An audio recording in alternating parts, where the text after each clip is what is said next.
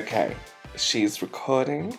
She's successful. She's good. Okay, let's try and be professional, Matthew. Professional. Professional women. L'Oreal. Professional. Okay, let us begin. How does my intro go? It goes like this. Okay. In the world of floral design, there are so many... Oh.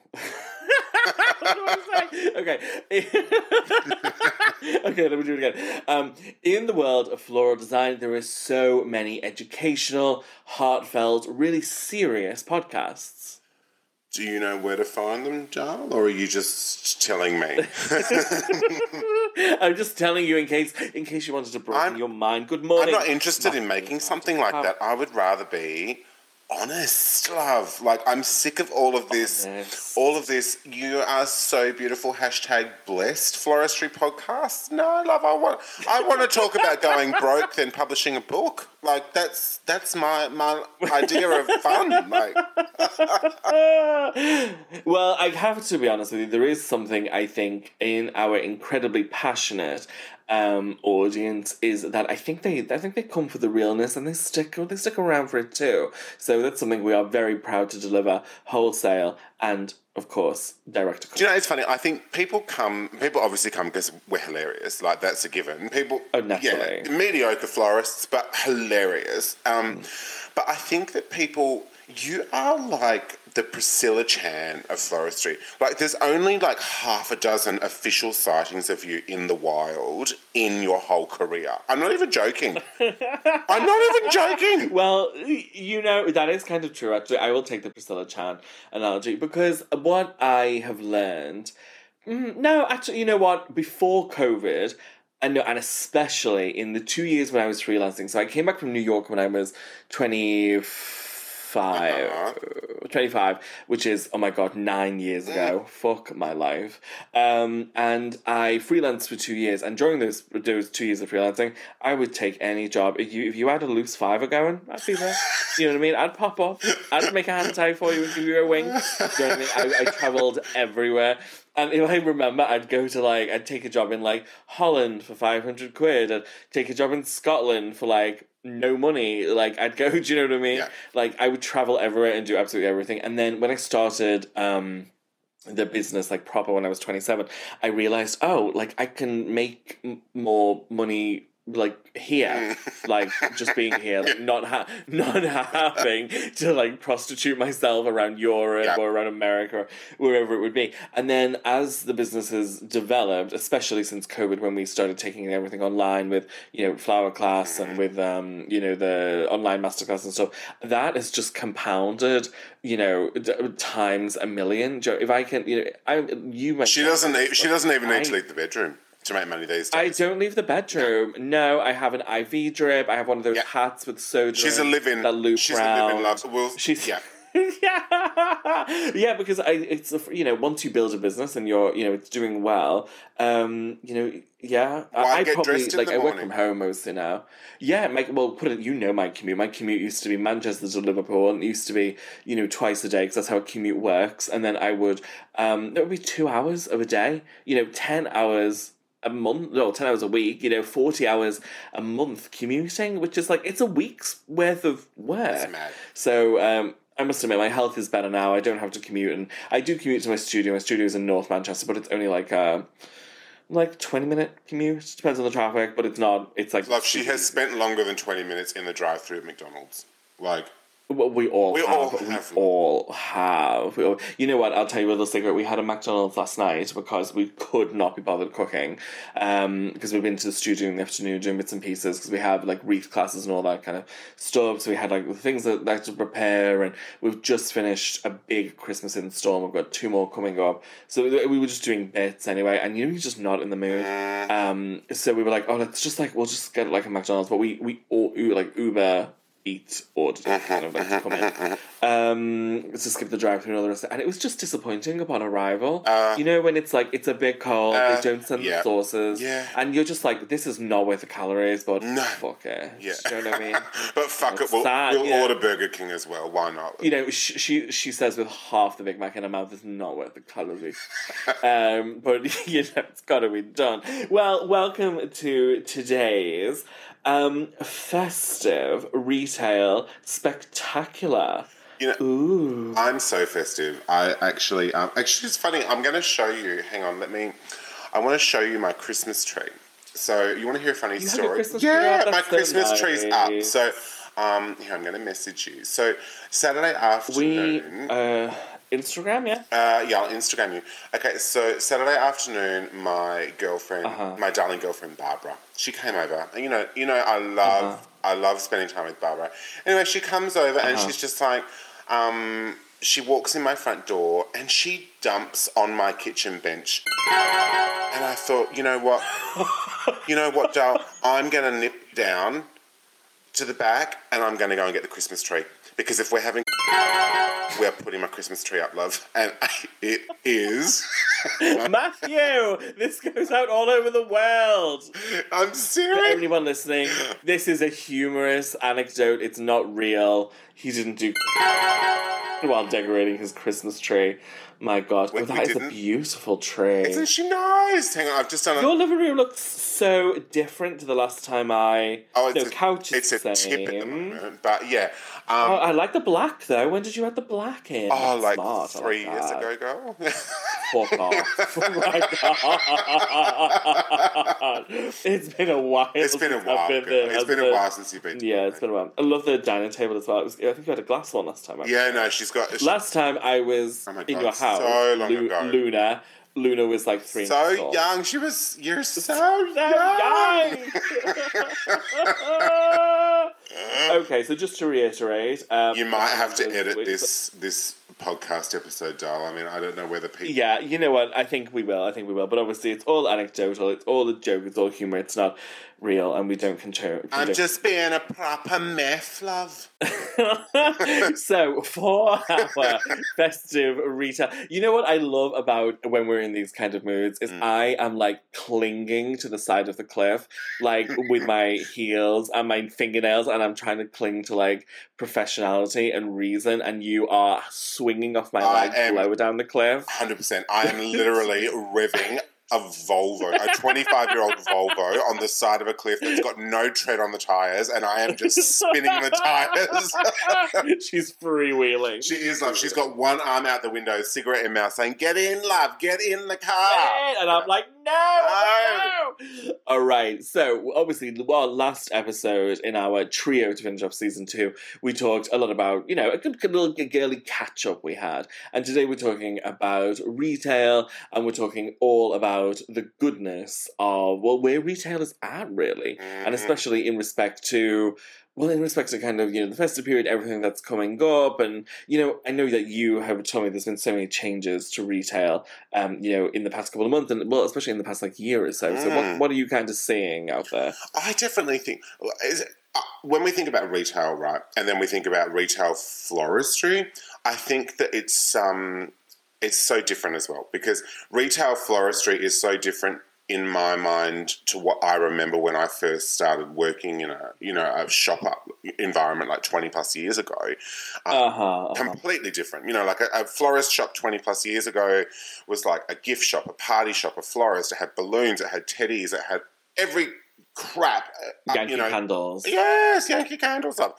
It had everything. And nowadays, I feel like we've finally gotten to a place where, like, a florist is a florist. It's more refined. You're going in there, you're buying flowers, you're buying plants, you're buying homewares that suit the flowers and plants. And we've managed to get there, which I think is full circle, and it's a really good place. But now I feel like COVID has really redirected how we shop, obviously, as retailers. So I'm definitely noticing going out like Christmas shopping and stuff like that in other retailers now that we're really looking at things that you only really want to touch and see and smell in real life rather than risking ordering them online. Does that make sense? No, totally. I mean, that actually does mimic what is going on in the macro economy, essentially, with the big tech players recently with, Twitter and Facebook and Microsoft and Google have had huge layoffs in the past, 2 to 4 months. And I think a lot of these larger tech companies, Mark Zuckerberg and Bill Gates and all the rest of it, I think they made big bets on the face of the pandemic. you know, everything went digital, everything went online, and they started to think that, okay, well, this is the way people are going to live. Like, it's never going to go back. You know, everything's going to be online. And you've got, you know, delusional people like Mark Zuckerberg burning through $10 billion a quarter, on a metaverse, because he believes that that's the insane. I mean, unfortunately, he only has, I think he has about like 13% shares or something, but because of the way the shares are weighted, he actually has like 63% voting power. So he doesn't have anyone who invests in Facebook. You know, he doesn't have really a board to answer to, because at the end of the day, he has the controlling stake to decide what he's going to do. But the fact of the matter is that it's a bet that isn't paying off. I think that, yes, so much has gone online, and I believe life will continue incrementally to go online, but things in the real world will always be valuable. I don't think we will ever move to a society where everything is fully online, everything's fully digitized, no one leaves the house. Do you know what I mean? There's always a place, and there's always an importance to a good physical experience, and that is where, if you are in like a retail flower shop, like especially at this time of year when everything is smelling so good and so festive and gorgeous, you can, you know, there's a reason there for people to pop in just to be delighted by like the stock that you have, not because they actually need, you know, X, Y, or Z. I kind of feel that I do agree with you. Like, flower shops over the year are definitely getting there, and I see. You know, shops that are really, really gorgeous on ironically on Instagram. And I think, gosh, they are really, really stunning. And it's all about, I think, putting your brand first, isn't it, really? Making the store an extension of the brand. You know, you did a great job of that. I always felt she does a whenever good you... Yeah, she does. Yeah, you know, I never went to I think I went to Claremont before you opened, and you were like, this is the unit. This is like, we're gonna do this. Yeah. And I was like, oh, cool, you know. But obviously, I've been to the HQ and all the rest of it. And you know, when you walk in, you know your buildings. You know, it's an ML store, and I feel that florists could do maybe a bit of a better job of that. Of like, when you walk in, you know, okay, this is where I am. You know what I mean? Yeah, I agree. And it's that point of difference. It's like, I am right now sat at my dining table. I could literally, if I wanted to, or if I could probably sit here for 2 or 3 hours and burn through, what, $10,000 or $15,000 buying nothing? You know what I mean? Like, buying things completely sight unseen. I have literally sat here and spent that kind of money on designer shit, on house stuff, and not even left my house. Like, why would I want to go and start my car at $2.50 a litre to drive down to a shopping centre to go and smell the great unwashed and line up in queues in order to retail shop? Like, you know, like it doesn't make sense. Whereas, like, back in the day, you didn't even think that of that meant. You didn't have that mentality. You just picked up your car keys, you got in the car, and you went shopping. Yeah, and I think that simply because of the way society is going, more and more is going to be online. However, there is a reason and a necessity for, if you are a retail flower shop and you're focusing on, you know, daily deliveries, there is a factor that is important to have like a really good, solid retail presence. What advice do you have for floral designers who are maybe like starting out and maybe they're looking to do their first peak, their first Christmas, you know, or it's like it's the first time they're kind of coming into this season and they're not sure what to offer and how to go about it? What are your kind of top tips that you would share? Obviously, having a point of difference. So having a really unique point of difference for a USP, a unique selling point for your business, your brand, and for your client. But you should know your clients so intimately that you know what they want. So whatever your demographic is asking for, you have it there ready to sell them, whether they know that they want it or not. It speaks to the right person. So, for example, I would have made sure, if I still had retail in-person stores this year, the way that the market is at the moment, I would have absolutely this year done a gift with purchase. So I absolutely would have done. So, you know, my signature candles, they fly off the shelves. I can't sell enough of them. I would have actually made a special run a limited edition of a special scent or something like that, and I would have done a miniature. And if you spent over $300 or something like that, you would have got a limited edition miniature ML candle. Like, yeah, that's what I would have done this year. I think that's a nice way to go. I always think, and I always recommend to, you know, my students is, you know, don't discount. Always add value. If there's something that you can add on, especially if it's something digital that you can add on, which can create value and has like meaning and is actually useful to people, then that is so powerful to do. So like we've been talking about it in flower class and the membership, talking a little bit about like, you know, so what other things could you offer? And so some ideas we came up with were like, you could, you know, if you're planning in advance, you know, October, November, we create a little festive decorating guide, like a little super simple. Doesn't cost a lot. It can be, you know, shot on your iPhone, all of that kind of stuff, put together in a PDF. And if someone, if you pre-order before the 10th of December or before the 1st of December, you will automatically receive our, you know, free decorating guide or There's other things you can do that are essentially like digital little freebies that actually have, you know, as long as they have a value and have something, that your consumer will, you know, appreciate and have meaning for, then add that kind of anything additional. I think that costs you very little to recreate, that you can use time and time again to add on that perceived additional value. I think is, you know, a great way to be like, you know, oh hey, so, you know, or you're on our mailing list, or, you know, you popped into the store, have you ordered your, you know, any of your celebration, holiday flowers, Christmas flowers, whatever it might be. You know, if you want to pre-order before the 1st of December, or whatever it might, you know, whatever date you want to pick, you'll also get access to our or as you said, if you spend over X amount, you know, we'll give you this free or whatever it might be. I think it's a good thing. Yeah, totally. And just jumping in on a sort of a different topic there, something that I've been thinking about a lot today, knowing that we were talking about this tonight, is when I am no stranger to spending money I don't have in luxury stores.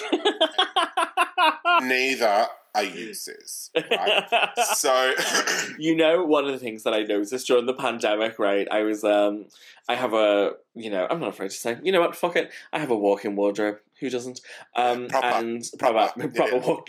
And I looked at the designer bags that I thought, and I was like, wow, what a total fucking waste of money. Total waste of money. I'm never going to take them out again. Obviously, I've used them since, but when the pandemic was happening, I was like, great, that's, you know, $7,000 there on the shelf. That is, never gonna be used ever again.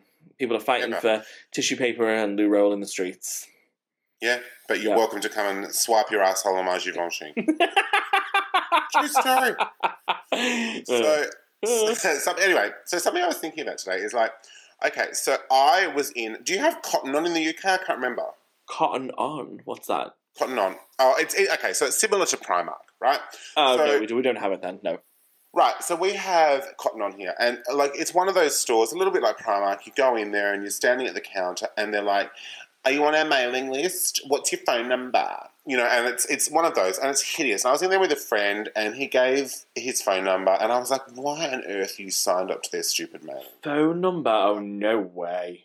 And he was just like, I don't even know how or why I got signed up. And I thought, okay, there's something to be said about this, because when I walk into a luxury store, I don't only want to be noticed by name.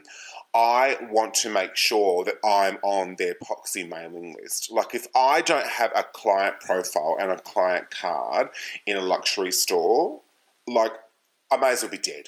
I mean, I can't imagine walking in to Louis Vuitton in Perth and them not knowing who I am. I would stop breathing right there in the entrance of the store. Honest to God, having to wait in line, I couldn't imagine.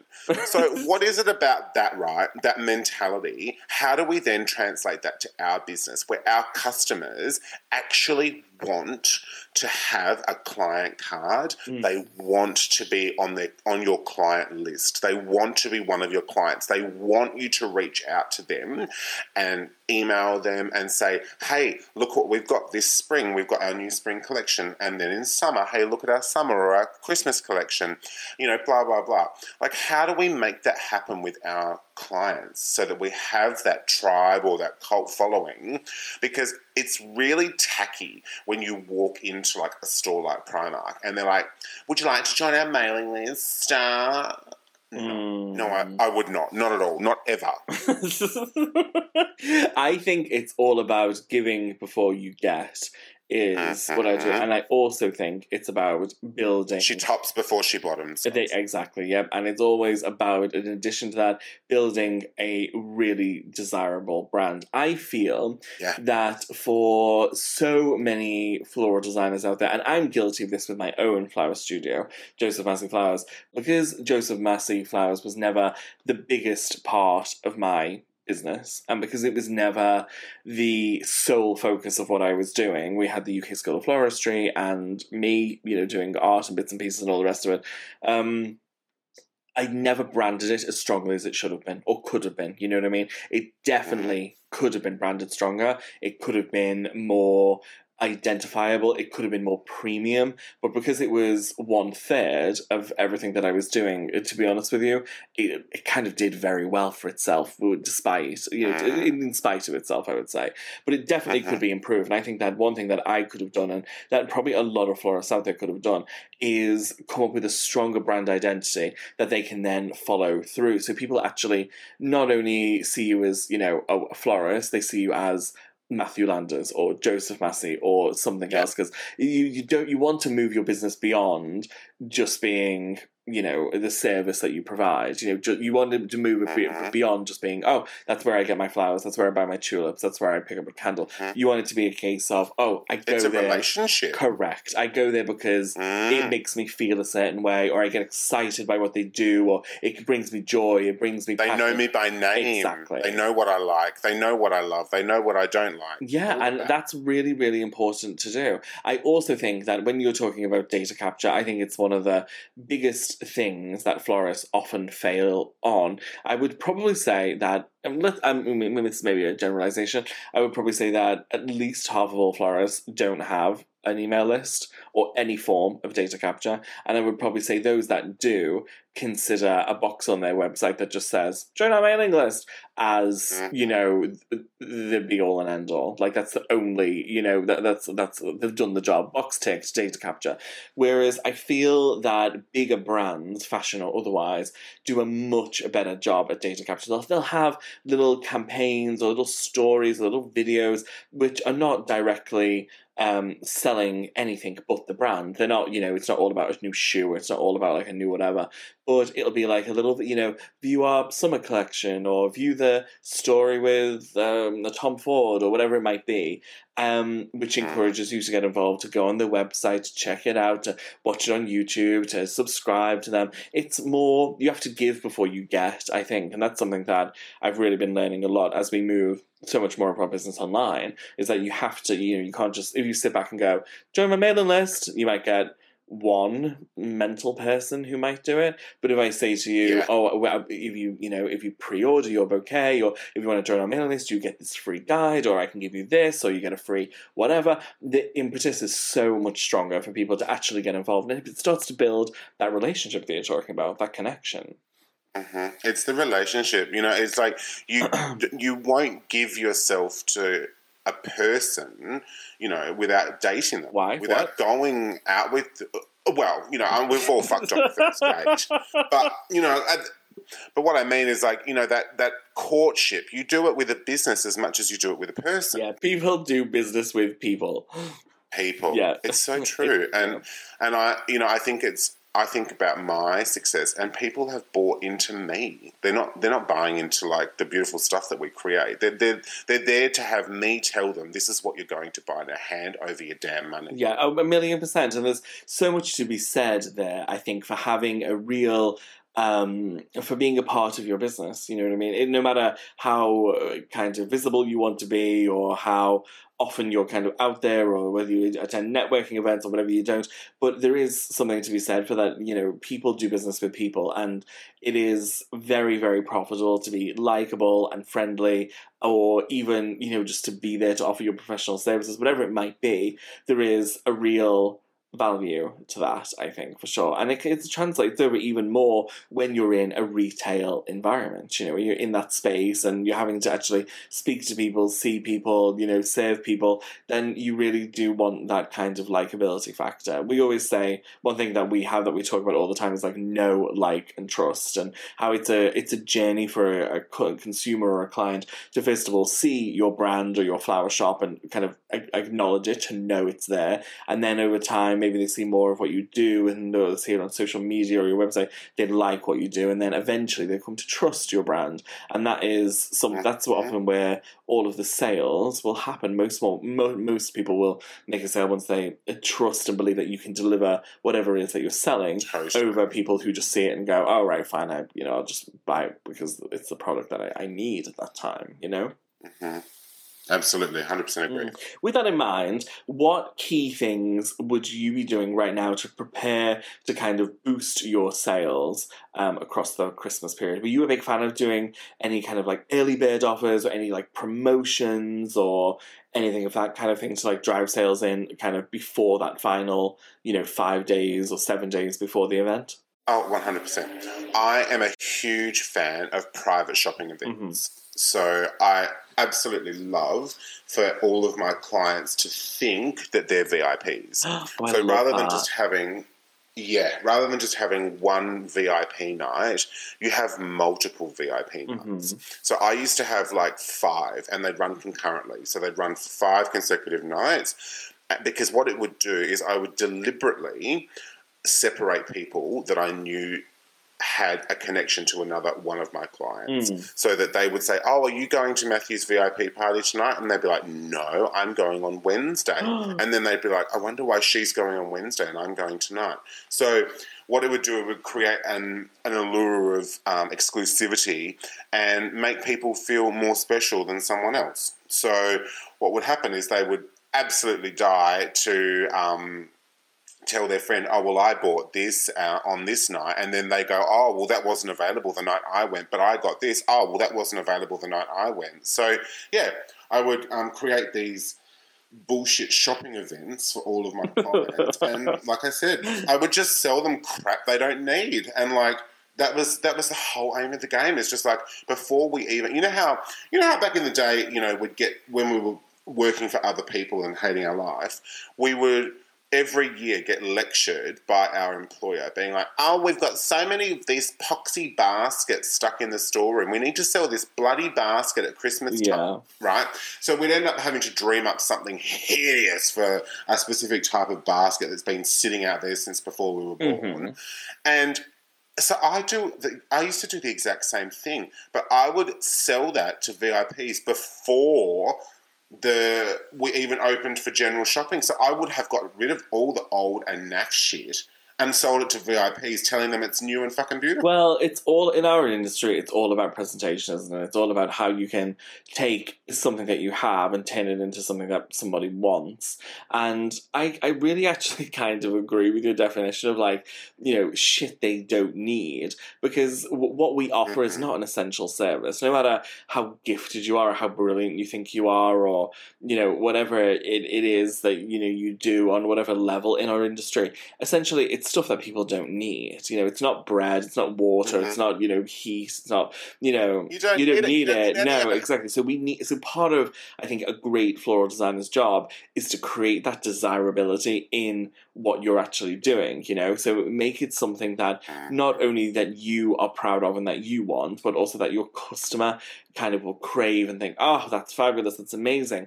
And of course, if you can use like older stock or repurpose, maybe items that haven't sold, previously, then all the better. I have a big warehouse. Well, for me, it's a big warehouse. It's about 5,000 square feet, and we have quite a lot in there that I don't use on a regular basis that I don't use day to day. But then when I have, you know, festive jobs or I have other bits and pieces come up, that is absolutely when it will come into its own. And I'm not having to purchase X, Y, and Z because I have the stock that I can reuse. And it just makes everything so much more profitable if you already have it to begin with. We do jobs, you know, especially festive at this time of year, you know, festive decorating, and some of my baubles, they are absolute whores. They go out year after year, you know, to different people, reused time and time again, and I think it's wonderful because I sit there and just laugh at the money pouring into my lap because it's so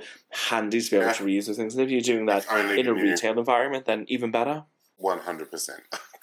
I can't even tell you, like, how many times I have sold something to someone and they're like, this is revolutionary. I've never seen anything like this before. This is the most breathtaking shit I've ever laid my eyes on. And I thought I fished that out of some discount bin at a wholesaler 5 years ago and forgot about it. Tell me a little bit about, do you have any really fabulous examples of, like, great retailing with, you know, either for the, you know, during the festive period or just, you know, year round, or any really terrible examples of, you know, stores that you have seen? It doesn't have to be it can be floristry, you know, related, or it can just be like random stores that you've gone into and that you're like, this is fabulous. Can I lead with the first one? So I remember a couple of years ago, we went to Dover Street Market in London. I would never buy anything from there because I thought it was a total fucking shit show. I know it won loads of awards for, like, conceptual retail design and all the rest of it. I remember walking in and there was, like, a man in a full-on red latex, you know, gimp outfit, stood there, you know, offering trays of earrings, and I thought, I'm a young contemporary queer and what the fuck is this? Do you know what I mean? It wasn't palatable to me. Who the fuck is this for? And I would have felt in that store so fucking alienated by everything, because I think you can be too cool for cool's sake. Do you know what I mean? And Dover Street Market was like, okay, so say we went to, like, they can the third cool floor, and there was, like, what I would can say, like, it was gorgeous, well, like a meadow garden, but made out of fucking, like, leftover pieces of, like, plywood, and I was like, it just looks like someone's gone round with a hammer and bashed everything to pieces. Like, what is this meant to fucking be? And I'm, like, in my 20s at this point, or early 30s, you know, relatively cool, relatively, you know, my finger on the pulse, I would like to think, of design and art and all the rest of it. And I just remember walking around there thinking, this place is a fucking shit show. I actually remember probably saying to you, how the fuck does this place pay its business rates? You know, how is it in existence? How are they paying for the talcum powder for that man to stand in his gimp outfit with his trays of earrings? It's mental. So that was an example of what I think is £250,000 in stuff. Yeah. Oh. It's that kind of thing. Yeah, exactly. Like, you look at it and go, oh, it's all very well. Wow. And you know what?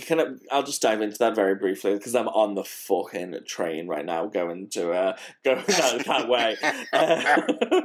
I think there is so much you can... It's like, I think on social media, and there can be so much bullshit going around. You can see, you know, a company who can position themselves as, like, the coolest, best, like, freshest. Oh, we do things so differently. We're so cool. We're so cool. We're so different. Oh, our logo's been clipped off. We're so cool. And then they go bankrupt. And you're like, so all the way along, you were just bullshitting the industry. You weren't actually viable. You couldn't actually afford what you were doing, but you made it harder, or you not alienated everybody else, but, you know, what you did wasn't actually helpful for the industry because it's setting a false pretense to students and to, you know, other florists and, you know, everyone else who's looking at what you're doing and maybe thinking, oh, is this the direction I should go? Should I invest in my business like this? Is this the way forward? And it turns out when you go fucking bankrupt, it's not the way fucking forward, love. I think you can see that really easily, but that's not retail, and I'll rest my case to talk about it another day. Go on. What are your examples of good things or bad things that you might have seen? Okay, so good things to me in terms of in-person retailing would be, my favourite in-person retailing store would be Swarovski. Everything in a Swarovski store is always priced, so there is always a price next to the item. True. It's always dust-free, and it leads you on a journey. So each store is individually curated, and it leads you on a journey through the store of things that you can afford, things that you can't afford, impulse purchasing, and then, you know, it tells the story of the brand as well. It gives you an explanation of, like, this is what we do. This is our... Clear. Yeah. Crystal clear, dark. And it's just like... It's true, sis. It's like the provenance of the product... You know, like the heritage of the brand, their story, everything's told at that point, at the point of shopping. Yeah. So you're not only, even if you've never walked into that store before, you learn that their head office is in Austria, that it's, you know, how old the brand is and where things are made and that the jewellery is made in Thailand. And like you literally learn all this as you're purchasing. So I adore that. I think that that is particularly good retailing, that no matter whether you have... bought something there before and you're a loyal client, or you've never stepped foot into a Swarovski store, you're made to feel like part of the family. And you know what? I think that is such a good example, because I never would have guessed that you would have said Swarovski. But, you know, and it's not a brand that I have... Maybe I've made one purchase or two. Like, it's not a brand that I would ever you know, say that I'm a frequent customer of. Me either. But what you're saying, I can... You're right. It is. They're always... You can relate and, you know, to what? I've never, ever seen... them in the press for having like financial difficulties or, you know, cutting anything like that. You're right. Yeah, that's really interesting. Because they're also, what they're also not doing is they're not trying too hard. So when they're launching new campaigns and new stories and things like that, they're not going to the point where it's just like, wow, they've just gone so, they've Balenciaga'd themselves out of the market. You know, like they're not. Then there's no horror stories of anything to do with Swarovski. And when you think about Swarovski, everywhere in the world is consistent. Yeah. So you remember when we were like in our early 20s, all of the Swarovski stores were like that really hideous Nina Rose like red orange color, and they all. You remember, and it was hideous. And then they turned them into the Crystal Forest stores, which are the white stores with all of the crystals. Yeah, so much like that. Wow. And now they're doing another rebrand of stores, again, another fresh feel, and they've got four colours. They've got this really beautiful pale lemon, they've got a really, really lovely, very minty green, a blue, a really powder blue, and then another colour which is like a, kind of like a... It's a dirty pink, basically. And the stores can either be a mix of all of those colours or one of those colours. So the Swarovski stores have gone into that sort of brand language. And you see that a lot with Aesop stores as well, that they're all different, but they've got a brand language. And I love that because it's just that consistency that we love when we're shopping in a retail store, that we can walk in, even if we're not really paying attention, we're on our phones or we're gasbagging to somebody, you know, a friend that we're shopping with, and you realise that you've walked into a store and you kind of come back into consciousness and go, where the fuck am I? And you're like, oh, I'm in a Swarovski store. Do you know what I mean? Like it's just, you know where you are. And I think that has a lot of power. Consistency, you know, to is so important. Like one of the things that we did early this year, once I came on to the digital side of the business full time, which was like the end of September, I think, once we finished all of our weddings, one of the first things I did was we have so many different like little offerings that we put out, like little free courses or little like whatever it may be. I said, right, we just need to really spend, before we release anything new, put anything out there and, you know, all the rest of it, the first thing we need to do is get these consistent to make sure that they all have the same, because, you know, we'd offered bits and pieces, you know, for years, for 2 or 3 years, so all of the pages were slightly different fonts, different styles, different imagery. I said, let's wipe the slate with this, let's get everything consistent. And you can imagine that, like, the appetite for my staff to be, you know, oh, fab, I can't wait to go through all of these. But, you know, it's important to do, because you do want to be consistent in everything that you're offering, so the customer knows automatically when they see that thing, or they recognise those colours, or they see that brand logo, whatever it might be, where they are and what they're anticipating and what comes before them. There's nothing more disappointing than something that's hit or miss, you know? Like certain brands that are hit and miss. For example, I was talking about this just the other day. There's certain hotel chains here in the UK, and I'm not talking, you know, super expensive, super you know, high-end chains. I'm talking about just like, you know, day-to-day hotel chains that you use for business or whatever. There are brands that are so consistent. Everywhere you go, you know what you're getting. And there are brands in the UK that are just fucking wild. You don't know if you're going to be sleeping on a king-size bed or if you're going to be hung upside down looking at like a straw floor. Yeah, you do not know. Yeah, so, for example, Premier Inn here in the UK, which is owned by Whitbread, they are very consistent. You know what you're getting. Yeah, very consistent. You know what you're getting. You know what you're getting. Aubergine. You're going to have to live with it. Yeah, you know it's going to be the same every year. Yep. With Holiday Inns over here are wild. You can have the most contemporary experience, and it can be really lovely and, you know, great. Or you can go into the oldest, you know, barn you've ever seen and be, you know, forced to be in, sleep in a manger tonight. Yeah. It's horrendous. Totally agree. And it really does matter. Totally. You know, I guess most people listening to this will either not have a retail store or have like one retail store. It's quite rare, I think, for florists to scale it up. But if you are, you know, even if you're looking at your one store, you want the colours to flow all the way through, the branding to flow all the way through, any of the copy that you're using, the imagery that you're using, the logo, if you have one, the typography, all of it needs to be consistent across, you know, the email receipt that they get or the bag that they leave with. Yeah, everything. It just needs to tell one story. And it's business 101. And making sure that it translates, like, how did you get people in there? You know, was it by your social media? You remember, love, we paid 100 quid to go and have some hideous Eggs Benedict because we'd seen something on Instagram, and then you and I traipsed over to bloody Knightsbridge to have, you know, 100 quid Eggs Benedict in this hideous store. Yeah, it was artificial flowers. Yeah. And we got there. It was gross. It didn't meet our expectations, right? So we'll never go back again. And you and I have both told that story 100 times to people about how tragic it was, right?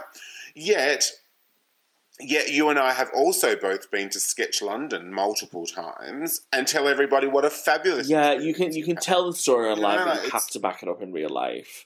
Do you know what I mean? There's no point marketing and being fake and trying to be this and trying to be that and all the rest of it. Just be honest and just be real and just be like, this is what we do, this is what we have, you know, this is what we're about. And then everyone knows, everyone can see what you're offering. And then it's less pressure as well when you're being yourself and you don't have to overperform and try and be this and try and be that. If you just who you are, isn't that just like the secret sauce? Just let your gut out, love. Unbutton that top button. Yeah, you know what I mean? It's just so much easier. So much Unbutton easier. It, love. It's funny because I don't really have an example. Like, I can think of a million times where I've experienced what you would call bad retailing.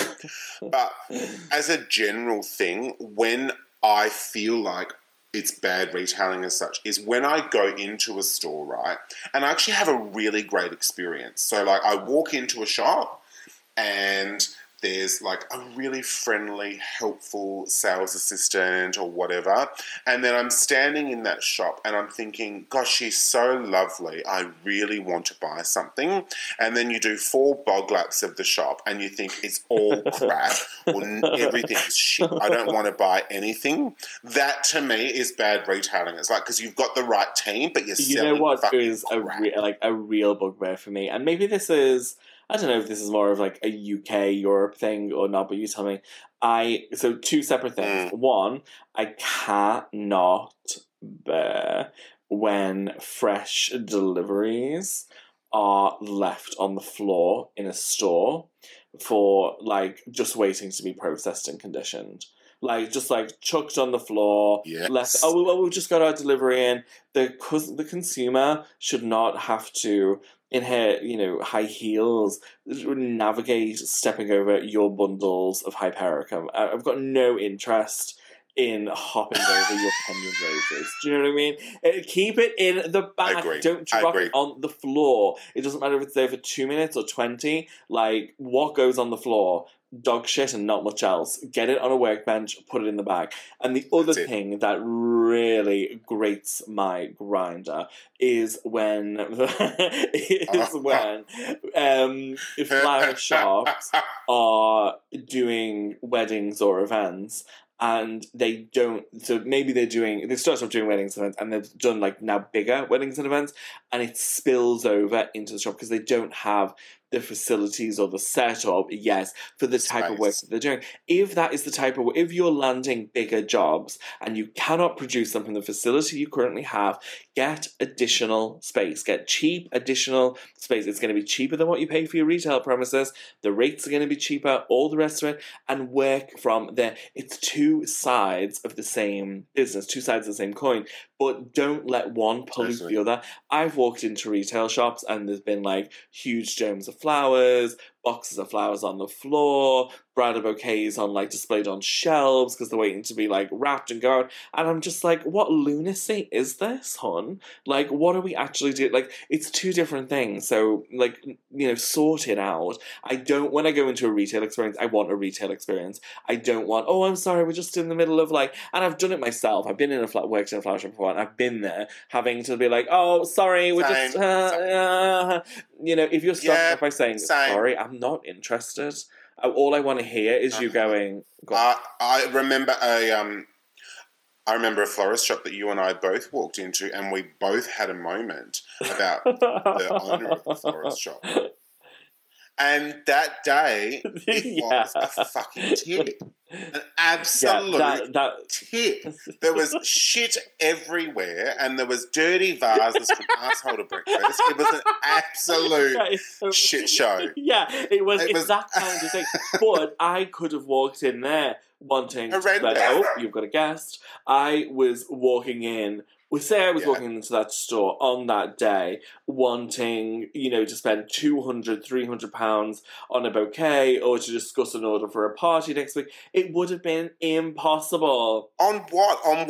On the 10 bunches of dead salal in the corner? Exactly. That's about all that was on offer. Where you just think, and I know what it's like to be a small business owner, to be overwhelmed, to have to, you know, for the first 5 years of my business, I built it in such a traditional way. I had a wedding and event studio. I had, you know, a flower school. I was doing commissions, you know, lecturing, writing, art, that kind of stuff.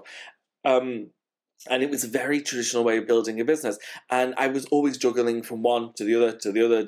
Now that my offering is more simplified, you know, we have the membership flower class, we have the master classes, we have this school, and then there's me who does, you know, the writing and recording. You're not wrong. Writing, recording, you know, shoots, all, you know, content creation, all that kind of thing. It's far more streamlined. And I feel that we have less of those moments where it's just chaos because things are overlapping. You know, we've got one wedding, like this year, my God, we've had so many weddings and events. And that even that has been simpler to manage because for the whole of the summer, we paused our we paused our hands-on classes. We closed them off in February. We moved studios in the March and we didn't run another course then until the end of September. Did that impact my finances? Yes, we did. Yeah, so yes, it did. Did it also mean that when we opened the courses up, we had to spend time and money like building them back up because, you know, we hadn't offered or promoted a single thing for 6 months? Yes, totally. Would I make the same decision again? Yes, I would, because we did not have the bandwidth. Me and my team of 8, 9, 10 people did not have the bandwidth to be running classes at the same time, you know, week-long classes, 2-day classes, whatever, at the same time as having to, you know, create 40, 50, 60,000 pounds worth of wedding work every single week. Like, it was just insane, and it was the right decision for us. And I know that in smaller businesses it can feel a little messy at times, but really you don't want that to be representative of your brand, because all it takes is one person. Some people are not as forgiving and nice as we are. You know, some people will walk in, see it's a mess, see it's a tip, not get the attention or the service that they feel they deserve, and never come back. Do you know what the worst thing is that when your shop is in that state where it looks like Baghdad, it is always when another florist walks in the fucking door. It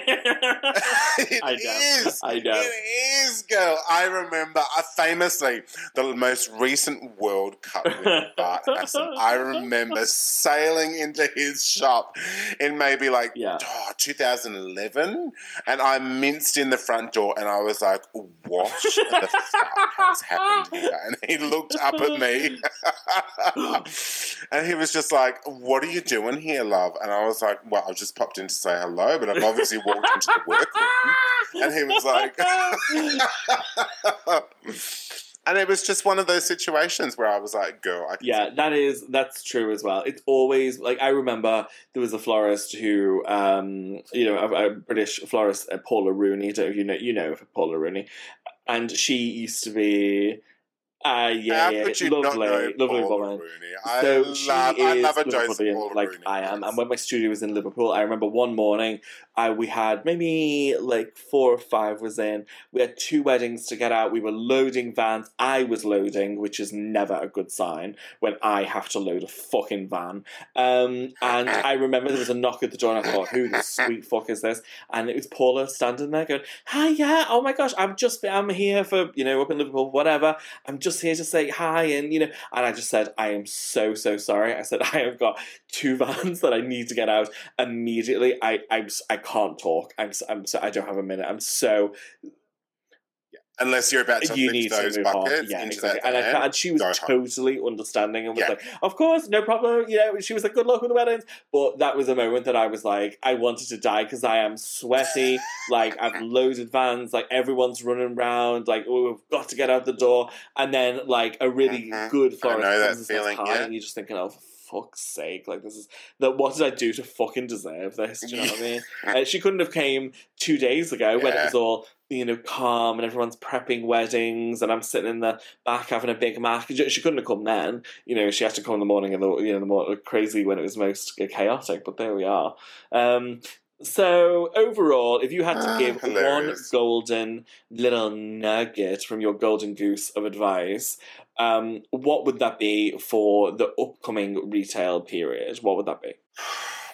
If it is on display in the shop, put a fucking price tag on it. People hate asking how much shit is. Amen to that. Hate. I mean, it's got 2 things. It's either got a card on it because it's about to go out with a driver, or it's got a price on it. So many florists will just style their shops with merchandise and make it look beautiful. Yeah, exactly. For what? Yeah, for who? And one of the first florists I worked with, I was so guilty of that, and she taught me badly how to merchandise. We would just create beautiful, gorgeous vignettes. There would be a price absolutely nowhere, and people would walk in and go, "Oh, that's pretty," and then never buy anything. Atrocious.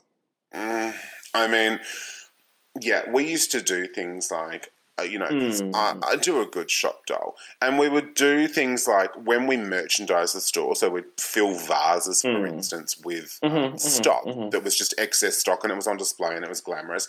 So you might have a 30 by 15 centimetre vase, which has got 20 stems of quicksand roses in it, right? It's got one bunch of quicksand in it.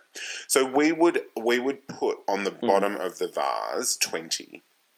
So that you knew that it was 20 stems of quicksand roses, so that you could literally, if someone said, oh, this is really pretty, it's just like, oh, yeah, that's 20 stems of quicksand roses, something like that sort of size. It's going to set you back about $200. Smart. And they're like, oh, yeah, because the thing is, when you're busy, you haven't got time to stay. There is nothing worse. I've seen it with florists that are just fumbling around, faffing around, trying to add things up and find a calculator. Or even worse, I have seen florists that are just like, I'll need to go out and check my invoice to see how much that is. That's terrible. Yeah, no, come on. You should do better than that. So things like that, price the shit. Have it ready to sell, work out how it looks when it leaves the store, and that's it. That is literally my parting advice for how to have a successful season, because if it's priced and ready to go, so hand-tied bouquets, they do not belong in a vase full of water. They belong in a fucking water bag, in a bag, ready to be carried out of the shop. Absolutely. My advice would be, if I had one golden little bit of advice for success, for this holiday season, I would say think more long-term than just this holiday season. And I would say prioritise data capture, prioritise defining your offers early. In my opinion, once Halloween is out the way, or if you're in the UK, once Guy Fawkes Night is out the way, then you are at full liberty to just dive on in to your festive, marketing. And I think that you need to begin with your offers early, define what they are. Don't discount them, but do try and apply additional value that has a scarcity element. So when it hits the 1st of December, oh, this offer is no longer available, or something of that nature. If you are really trying to push pre-orders, which I think every florist should, the more pre-orders you have, the more of an idea you have of what the volume is going to be. You can pre-order your stock and achieve cheaper pricing, etc., etc. So if you're trying to push pre-orders, which you should be, then offer a fantastic bundle, fantastic offers, but they are only available until X, Y, and Z date. And then you cut them off and you move on to the next offer. But ideally, plan your offers in advance. Make sure that you have suitable content, or create suitable content to lead you through in the marketing period across November and December. And make sure that data capture is a big part of what you're doing, because you can build the holidays, the Christmas period, into the first step towards having a really fantastic Valentine's and then a really fantastic Mother's Day, because they're all relatively, in the UK and Europe, they're relatively close. In America, it's a little bit more distant. And in Australia, it's a bit more distant as well. Your Mother's Day is in May, isn't it? Whereas ours can be, end of Feb, March, April, just depending on how the dates fall.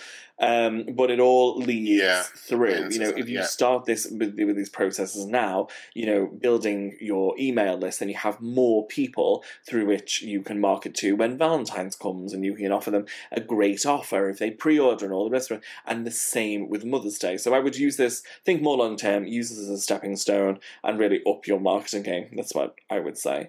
And who knew that this podcast would start off with on the dining table and end on long-term marketing strategy? It's who we are. It actually started. And we're going to end it there before we have to seek further legal advice. Thank you so much for joining this entirely fictional podcast. Have a wonderful day.